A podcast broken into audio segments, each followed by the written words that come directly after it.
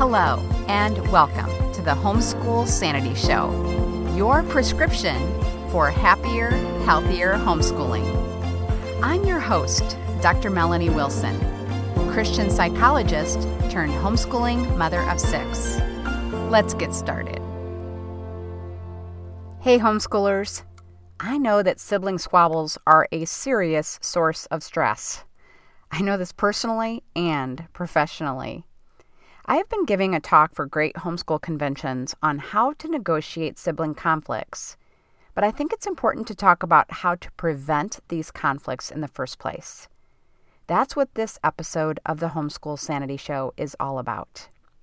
Before we get started, though, I want to thank my sponsor for this episode, the Courageous Legacy movie.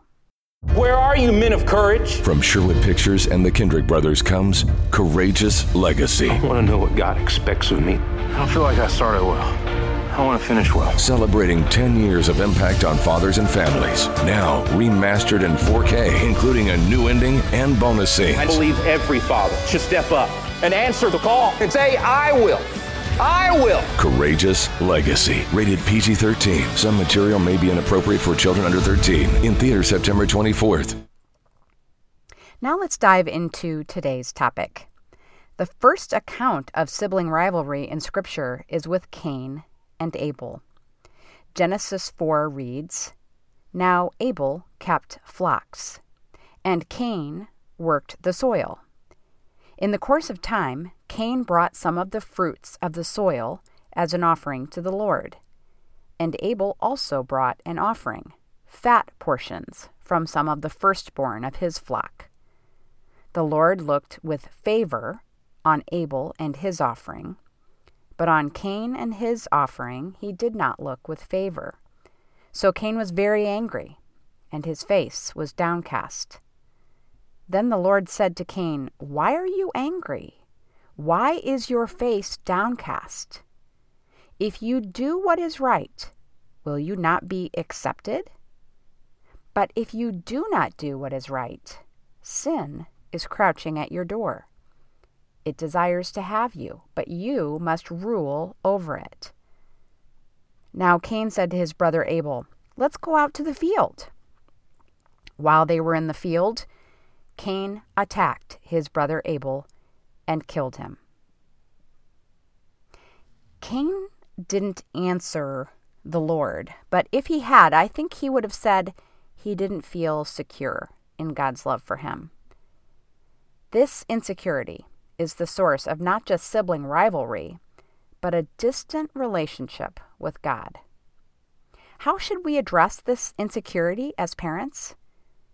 I think this passage gives us three strategies. First, we have to acknowledge the problem. God doesn't ignore Cain's pouty behavior, and neither should we. Our kids' emotions are symptoms of a deeper problem that will not improve if ignored. Some parents, because of personality or past experience, want to avoid conflict and emotional issues. It's easier and quicker to tell yourself that it will improve with time. When I was a kid, my friend showed me a red streak that started at a cut on her hand and was making its way up her arm. I told her not to worry about it. Good thing I decided against medical school. My friend had an infection that was spreading. The infection needed to be treated, or her life was at risk. In the same way, our kids' conflicts have to be addressed, or the long term consequences can be grave. I'm as guilty as anyone of telling my kids to stop fighting so I can have peace. But in order to heal the conflict, we have to go deeper to discover what is feeding it. As I've helped my kids work through their conflicts, I found that rejection and hurt at not feeling loved by a sibling is a common source of conflict. When a child feels that a parent doesn't love them enough to address the problem, the conflict will intensify. As parents, we have to remember that the conflict is rarely about possessions or game time. It's about feeling loved and accepted. If our child isn't secure, there will be sibling rivalry. I'm going to link episodes I did on conflict resolution. You can use these principles to get your kids talking about the real problem. After acknowledging the problem, the second principle we can take from this account in Genesis is to affirm our love and acceptance of our kids. Cain had done wrong, whether it was bringing the wrong sacrifice or bringing it with the wrong attitude. We don't know what the problem was, but his offering wasn't good. Because he didn't earn God's favor with it, Cain falsely believed that God didn't love and approve of him as a person. Notice how God focuses the attention on Cain's behavior rather than on his person, saying, If you do right, will you not be accepted? Ignoring bad behavior isn't love, disciplining is. But we have to reinforce the separation between behavior and the child. This faulty thinking of, I am what I do, seems to be hardwired into our flesh. But the truth is, we are valuable because we are created by God in His image. That is the truth of God's Word. Nothing can change that. In an episode of the show The Chosen, Mary returns to her sinful life and has to be brought back to Jesus by his disciples. As she weeps with regret, Jesus tells her that if one bad choice can undo the transformation he has made in her life, it wasn't much of a transformation. We must reassure our kids of the same. Correction may lead our child to assume they are bad, unlovable, unredeemable, even. When much correction occurs, this view may be cemented in our minds and theirs. I've spoken before about my son who couldn't communicate clearly before he was three. He was so frustrated by our inability to understand him that he would scream. That led me to give him the nickname Our Little Terrorist. The book Raising Your Spirited Child by Mary Sheedy Kurcinka helped me see the error in that. As I began labeling my son as spirited, my feelings about him changed. I had more compassion and appreciation for his temperament. I still didn't want him to scream, but I wasn't giving him a message of rejection. I've heard many a negative nickname for challenging children. These unloving messages are being communicated to the child and adding to the insecurity even if we aren't labeling them in their hearing. Make no mistake, insecure children will act out. In fact, insecure adults act out too. Like God, we have to affirm to our kids that we love them always and forever, apart from what they do. Then we have to model that in our actions. So, how can we model it? First, discuss what wrongdoing really means. Our cancel culture tells us that doing wrong means rejection with no redemption. But in God's kingdom, wrongdoing means that we stopped trusting in Jesus and trusted in ourselves instead. We got off track. The way back is to confess it asking forgiveness from God and anyone else we have hurt. We then ask God to enable us to live right, and we trust that He will. This process will be repeated over and over. But we are restored in our relationships through it, and we believe that the Lord will continue to make us more like Jesus as we return to Him. Next, we have to talk about our own history of getting off track. We also model the right response to our bad behavior by asking for forgiveness when it occurs. When I lost my temper with my kids and apologized, I noticed that they readily offered forgiveness. They didn't expect me to endlessly berate myself for it. They wanted me to behave as though I had been forgiven and had a fresh start. This model is more powerful than any words we can say to reassure our kids.